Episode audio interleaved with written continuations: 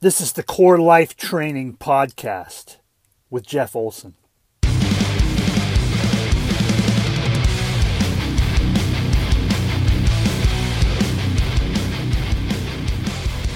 All right, welcome back to another episode of the Core Life Training Podcast. This is the preseason episode number seven. This episode's guest MC is my buddy Mike Boddington. Mike is a great dude that I've been to a lot of rock shows with here in the Portland area. Uh, I'm the kind of guy that I like to get to shows early. I want to get the best spot, whether that's the front row of the balcony or maybe up uh, front at the stage, maybe off to the side where nobody's going to bug you. Uh, I like to go early and get the best spot. Mike's exactly the opposite. Mike, Mike likes to show up like two hours into the show after the opening bands have done their thing, gets there just before the headliner, and then pushes his way to the great spot that we've saved for him. Uh, always have a great time hanging out with Mike. Uh, let me give you a little sample of Mike's music in the band Empty Tomb. And then I'm going to leave a link to all of his music in both Crux and Empty Tomb for iTunes in the comments below. So check out a little bit of Empty Tomb right here.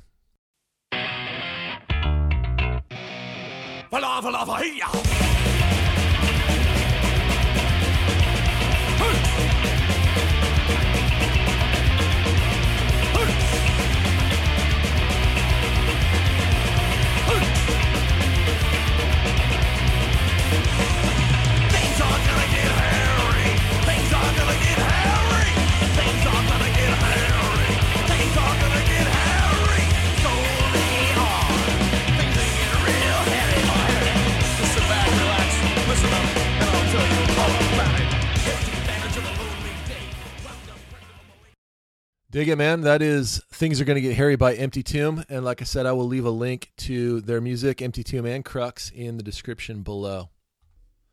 All right, let's get on with this episode of the Core Life Training Podcast.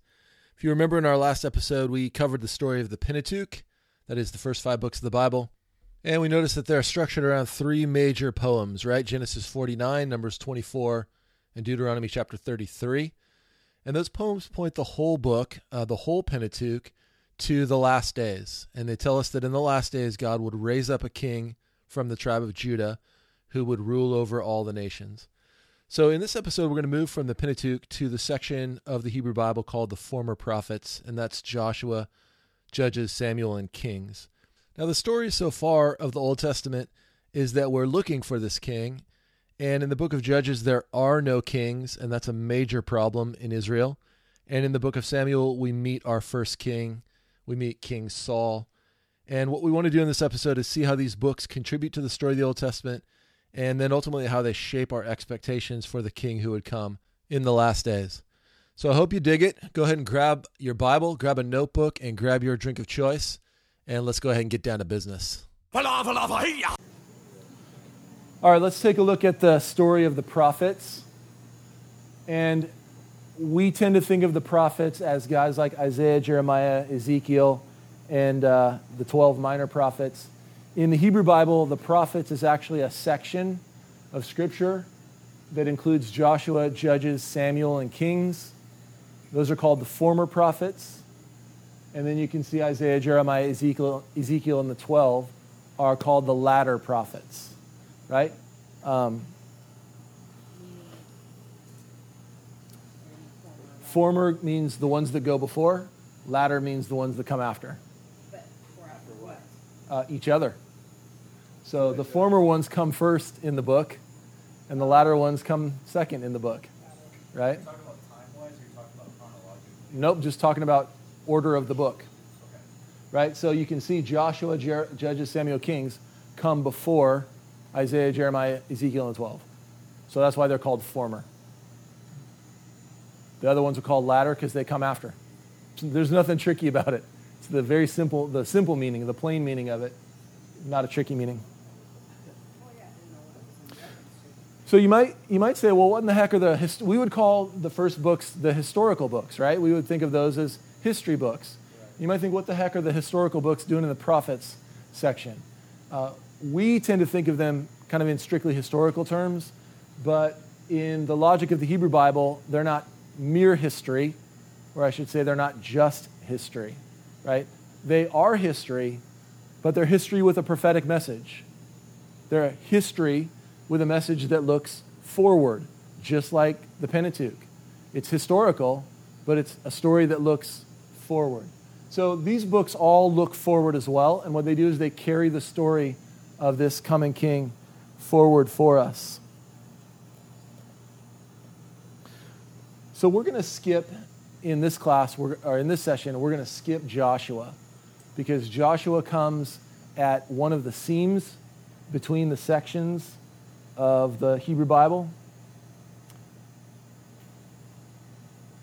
So you can see between the law and the prophets, Joshua is on one of the seams. And so we're going to skip Joshua today, and we're going to come back to it later because it plays a really important role in the story of the whole structure of the Old Testament. So we'll come back to Joshua later. And tonight I want to start just with the book of Judges. So if you turn over to the book of Judges, we can start there. And you'll notice throughout our time together, I spend a lot of time and we'll spend a lot of time on the structure of books.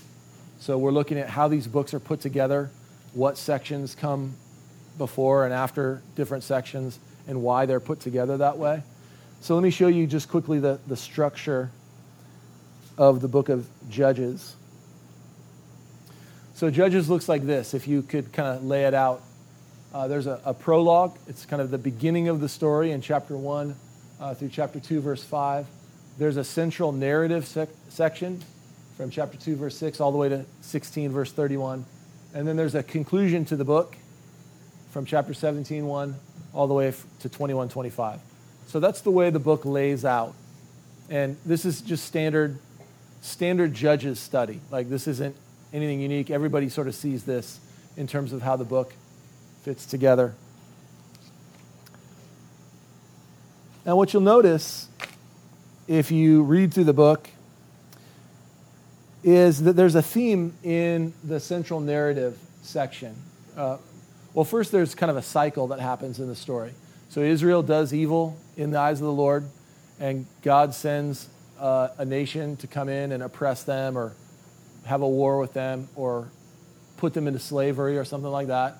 And then Israel cries out to God, Oh, God, this sucks. It's horrible. Please help and God raises up a judge, which is essentially a military leader.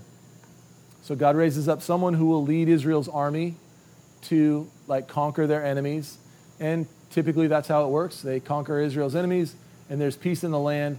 And almost immediately Israel does evil in the, in the eyes of the Lord again. And so God sends in another nation and then they get upset and after some years cry out and then God sends another judge.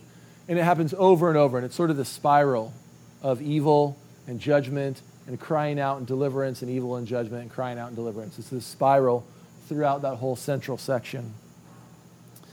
And thematically, in the central narrative section, uh, there's a, a, re- a, recurring phrase that happens, and I, have already mentioned it.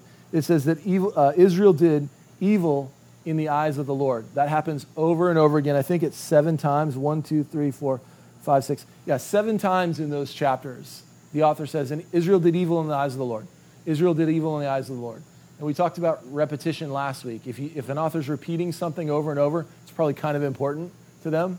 So the author's trying to make a point here that Israel's doing evil in the eyes of the Lord.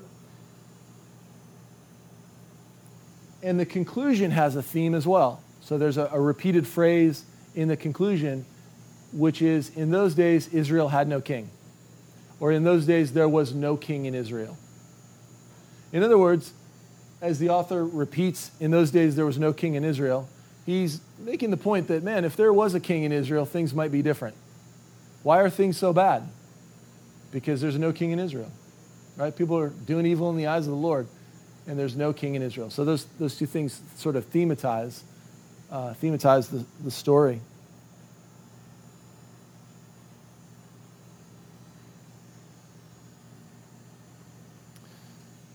Now, it's interesting. We're looking for a king, right? From the Pentateuch, we're looking for a king, and there isn't one in Judges. In fact, the author makes a real important point that Israel's doing evil and there's no king. Uh, so you might not expect to find the king in the story of Judges. Uh, if you think of the book of Judges, what are some, can you think of some stories from the book of Judges? What are some uh, Bible stories from Judges? Can we think of any? Samson and Delilah. There's one. Can we go three deep? Deborah. Jephthah. What did Jephthah do? You remember? Didn't he sacrifice his daughter after making a bad vow? Yeah, exactly. Yeah, I mean, I think I think of stories. I think uh, think of stories like these. I think of uh, the left-handed judge Ehud, and he meets this big fat king of Moab, Eglon, and he sticks his sword in his belly, and the sword sinks sinks all the way in. Like gross, right? Like that's not very kingly and spiritual, and it's gross, right? Uh, Jephthah gives his daughter as a burnt offering because he makes a foolish vow. Uh, in Judges 19, there's a concubine that gets cut into 12 pieces and sent to the tribes of Israel.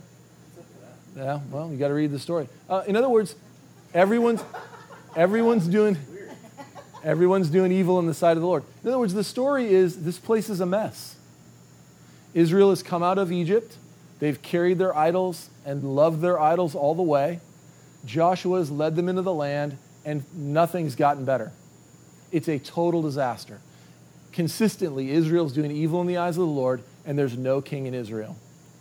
So the author is trying to tell us, man, if there was a king in Israel, things might be better, right? We kind of need a king to show up. Uh, the question is, we need not just any old king, we need uh, kind of a, a specially qualified king. And it would be a king that compares to the leaders that we see in the book of Judges. There are two, two problems, at least, two major problems with all of the leaders in Israel. Uh, oh, I'm skipping some really great pictures here. In those days, there was no king in Israel.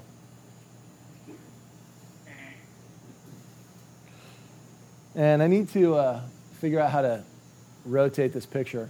One of the major flaws of Israel's leaders is they all die. And it's, sort of hard to fault them for that, but it is a theme in the book. So, uh, 1, 2, 3, 4, 5, 6, 7, 8, 9, 10, 11, what is that? 12, 13 times it says, and he died. And he died. And he died. And he died. And he died. And he died. Uh, one of the major problems is a leader rises up to deliver Israel from their enemies and then dies. And they're gone. And Israel goes off into idolatry and immorality again. And the next leader comes to help deliver them, and then he dies too.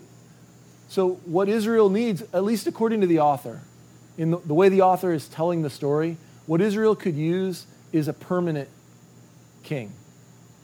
In other words, a king that doesn't die like these guys. Or to put it another way, a king that lives forever. Right? Because all the guys, all the leaders that die don't solve Israel's problems. So that's one of the major flaws is that all of Israel's leaders die. Israel needs a king that lives forever. Has, I'm trying to think back to like the poems in the Pentateuch and stuff. Has the king we're looking for been talked about in the eternal? No, okay, not yet. We haven't got a picture of that yet. Not yet. So in the Pentateuch, we have king from the tribe of Judah, rules over all the nations, prophet, priest, king like Moses. Okay.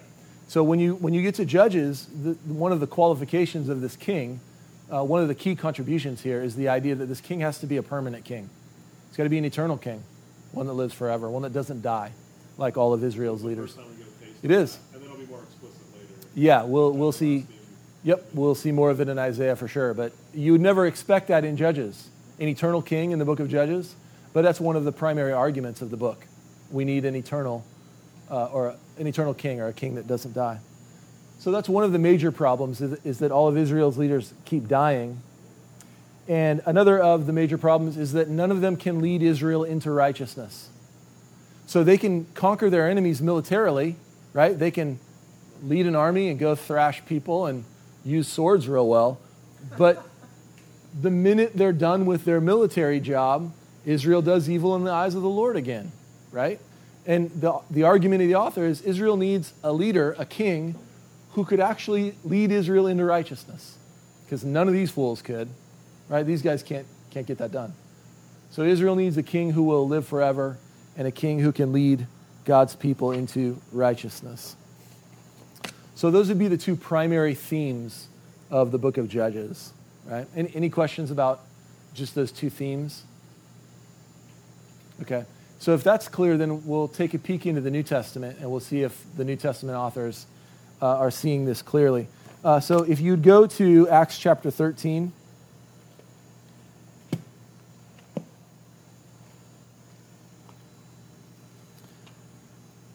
Acts chapter 13, verse 16. We'll see that Paul is preaching in the synagogue. And he rehearses Israel's history from the Exodus from Egypt all the way through their desire for a king. Now, that comes all the way into Samuel. And Paul's just kind of preaching through that story. But the king God gave Israel, specifically David, had a flaw, Paul says. David died and underwent decay. This is Acts 13 36. So, this is towards the end of that whole sermon.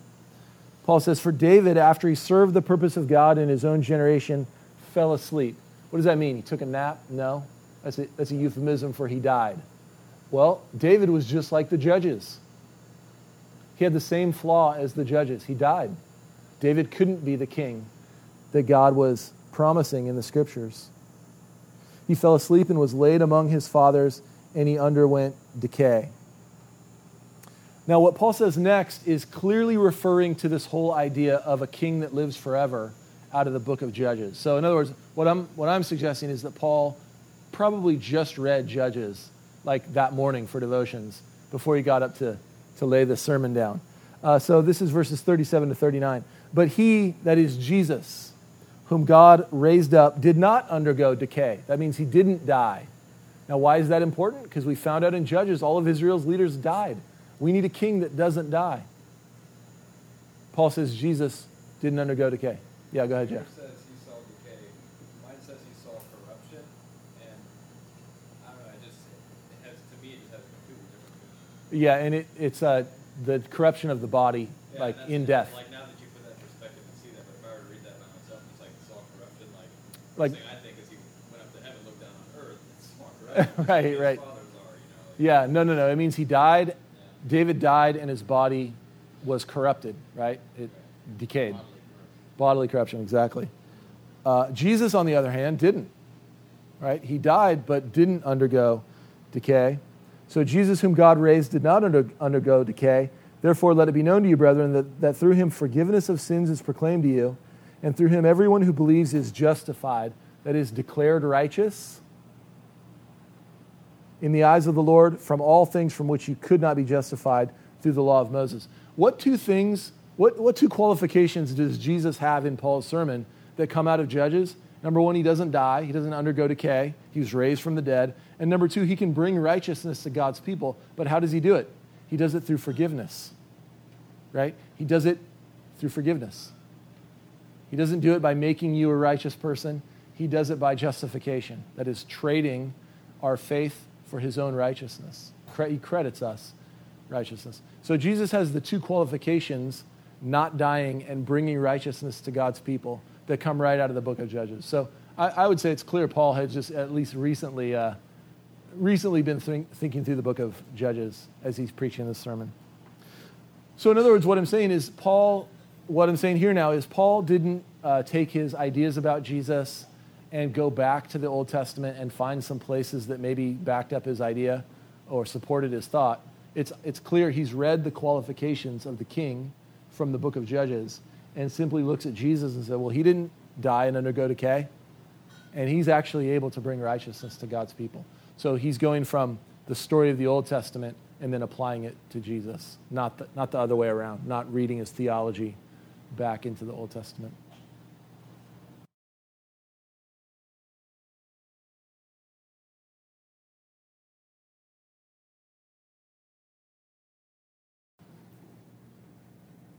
All right, next we'll look at the book of Samuel. And Samuel in the Hebrew Bible is considered one book. First and Second Samuel considered one book, and it's one long story. I mean, there's no reason why it should be broken up uh, because it's one continuing narrative or one contin- continuing story.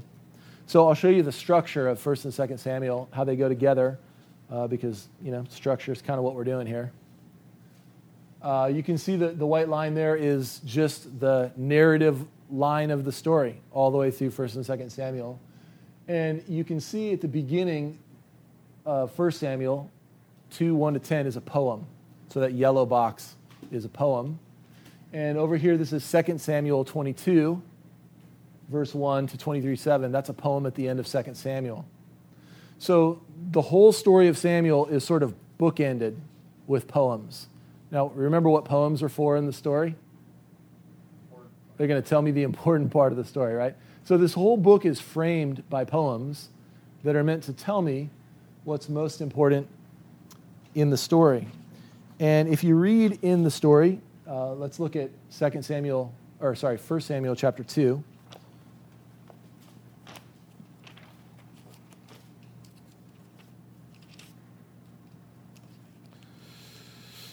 First Samuel chapter 2. Uh, this is the, it's a poem, and it's one that uh, Hannah, it's a poem of Hannah's psalm of thanksgiving. Uh, she was barren and wanted to have children, and her husband uh, wanted to have children. They couldn't have children, and so she prayed and prayed and prayed. And ultimately, the Lord answered her prayer and gave her Samuel, uh, who would become obviously a prophet for the Lord. And this is her psalm of thanksgiving for the Lord answering that prayer. And essentially, I'll just kind of summarize the poem. Essentially, she praises the Lord for uh, exalting the lowly, lifting up the downhearted, right? Um, encouraging the humble, and humbling the proud, and taking the mighty and bringing them down. So Hannah's psalm is this psalm of reversal. The mighty have been brought low, and the humble God is exalted. And that's her story. She's one of the humble that God has blessed and exalted. But you'll notice at the end of the story, there's kind of an important, important little uh, phrase uh, that we should be looking for and paying attention to from the Pentateuch and from Joshua and Judges. So this is 1 Samuel chapter 2, verse 10. Uh, Those who contend with the Lord will be shattered. Against them he will thunder in the heavens. The Lord will judge the ends of the earth. Now look at this last little phrase here. And he will give strength to his king. Now, are there any kings in Israel? Not so far in the story. What, he'll give strength to his king? So, what is Hannah's poem doing for us? It's looking forward in the story, right? Hannah's poem expects a king that God will strengthen. He'll give strength to his king, and he'll exalt the horn of his, uh, of his anointed. And that's a, a key word. It's uh, the Hebrew word Mashiach, and we get the English word Messiah from it. It literally just means anointed one. Uh, but in these, these key passages, it, it really only occurs a few times and is looking forward here to this coming king who is the anointed one. Uh, so Hannah's poem looks forward to a king, God's anointed king, that God will strengthen. So as we flip the pages, we should be saying, Who is God's anointed king? Who is from the tribe of Judah? Who will rule over all the nations and be a prophet, priest, king like Moses and live forever and bring righteousness to God's people?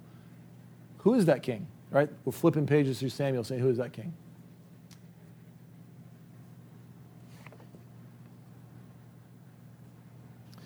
And if you look at 2 Samuel, uh, what is that, 20, 22? So this is basically the end of the story of Samuel.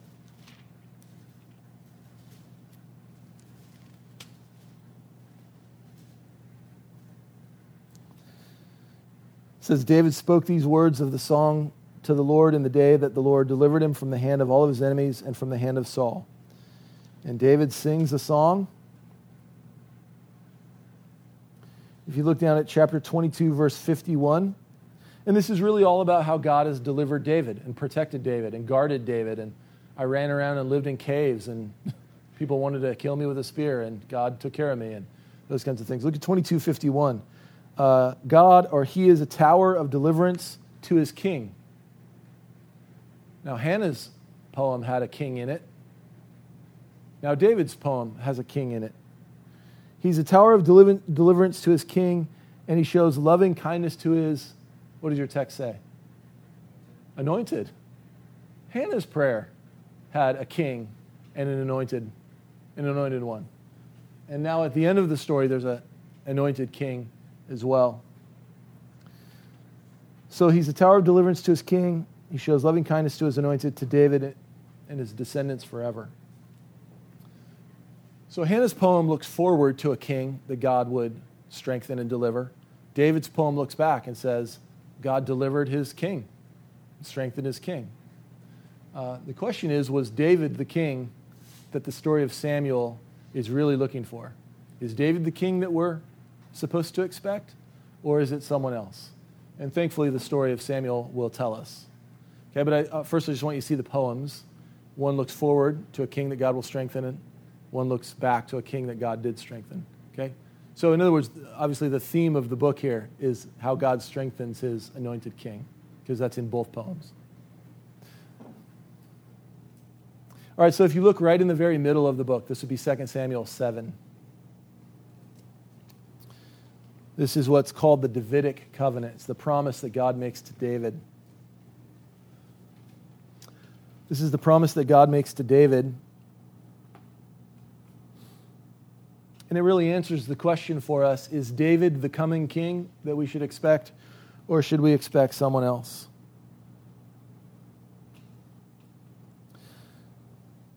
So the Lord says to Nathan, this is 2 Samuel 7, verse 8.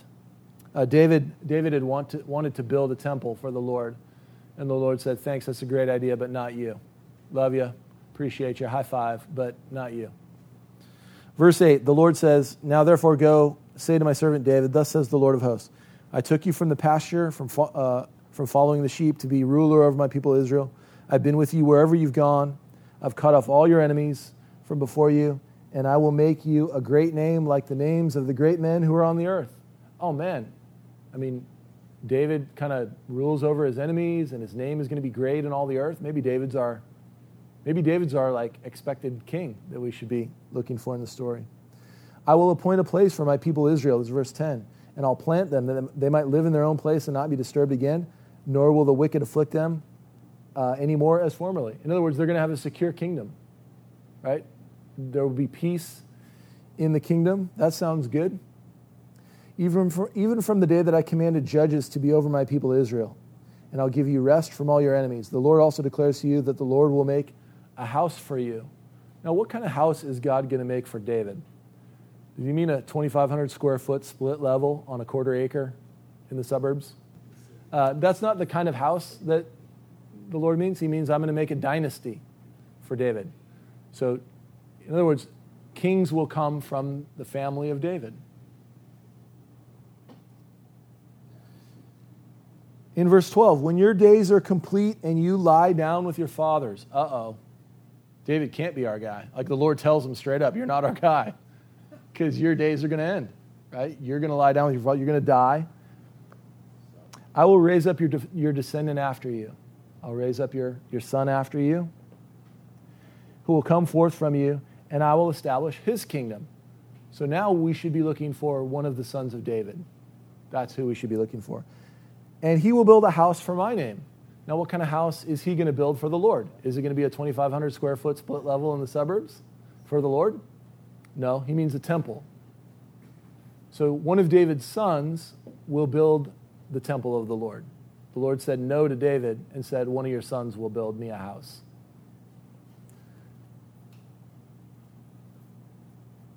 And I want, to, I want you to look at the, the last phrase of verse 13 there if you're just clicking through in your Bible read through, you may just miss this and read over it, and it's fine. But this is actually an amazing statement if you read it and pause for a second. And I will establish the throne of his kingdom. What does your text say? Forever. Now, we're kind of looking for a king that's going to rule forever, right? That's from Judges. And the Lord says, David, it's going to be one of your sons. And I'll make sure his kingdom lasts forever. So now we got our guy. So the poem looked forward from Hannah. God's going to strengthen his anointed king. David's poem looks back. God strengthened his anointed king, but I'm not the guy. It's one of my sons, the Lord promises, who will rule on the throne forever. So, It says, it says right after that, like, yeah. say that again. So, verse 13, and then verse 14 I'll be a father to him, and he'll be a son to me. That's also a key phrase we're going to come back to when we hit the Psalms. Yeah, uh, if he, if he, or when he, could, you could translate it if he commits iniquity. Um, so, in other words, uh, David might have might have sons that commit iniquity, and if they do, what's the Lord going to do? Well, I understand that, but, it's like I don't know. Just thinking because like the king Jesus. Uh, you're skipping ahead in the story here. Yeah. So, in other words, your sons may commit. If any of your sons commit iniquity, if they're sinful freaks, I'm going to take care of them. Right? I'm, I'm going to judge them. But one of them is going to rule on the throne forever. If any of them, so if the next son doesn't commit iniquity, he's going to be our guy. Right? So, uh, but if one of your sons commits iniquity, he's going to get it. Okay? So now, as we turn the pages through Samuel, we should be looking for which son of David is going to be the son that comes from the tribe of Judah.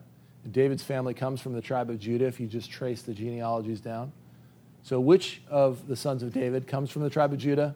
Which of David's sons will rule over all the earth forever uh, and bring righteousness to God's people? uh, which of David's sons will be the, the one that we're looking for. So that's the, the argument of the author of Samuel. So when, when David says God strengthened his anointed king, and he's talking about his own life, uh, in the logic of the story, David's life serves as a picture for how God will deal with the king to come. God will strengthen that king, the eternal king, in the same way that he strengthened David. So David's life serves as a picture of the coming king, which is also important for the Psalms when we get there. All right, any questions about how Samuel works? So, what Samuel adds to the picture here is now we're looking for a son of David to rule on the throne forever. So now we've narrowed it down family uh, in family lines to David's family. Right on, man. That is preseason episode number eight. Thank you so much for checking it out. Appreciate it a ton. Uh, in the next episode coming up, we're going to look at the story of Solomon and how he fits into God's promise to David that one of his sons would rule on the throne forever. And then we'll also take a look at First and Second Kings together as a whole and how they fit into the story of the Old Testament. Also, if you want this whole class, if you want the 15 videos, if you want the MP3 downloads and the 68 page PDF notes, I'm going to leave a link in the description below where you can go and purchase that. Also, if you uh, want to connect with us, if you have any comments or you want to ask any questions, you can email me directly. That's at jeff at corelifetraining.org. Or you can hit up the Core Life Training Facebook page. You can like it and leave your question or your comment there. Also, if you want to keep up to speed on the latest with the podcast or upcoming classes and events that we're doing, you can join the email list at our website, corelifetraining.org. And then lastly, if you're into the podcast and you're digging it, would you help us out by doing a couple things? Number one, would you leave us a review on iTunes? Uh, the more and the better reviews that we get, just makes it that much easier for people to find us there. And also, please pass the word along. Right? If you're if you're digging the podcast, if it's helping you, would you turn somebody else on to what we're doing as well? All right, that is it for this episode. Thanks again for listening. I'm Jeff Olson. I teach the Bible, and I will check you later.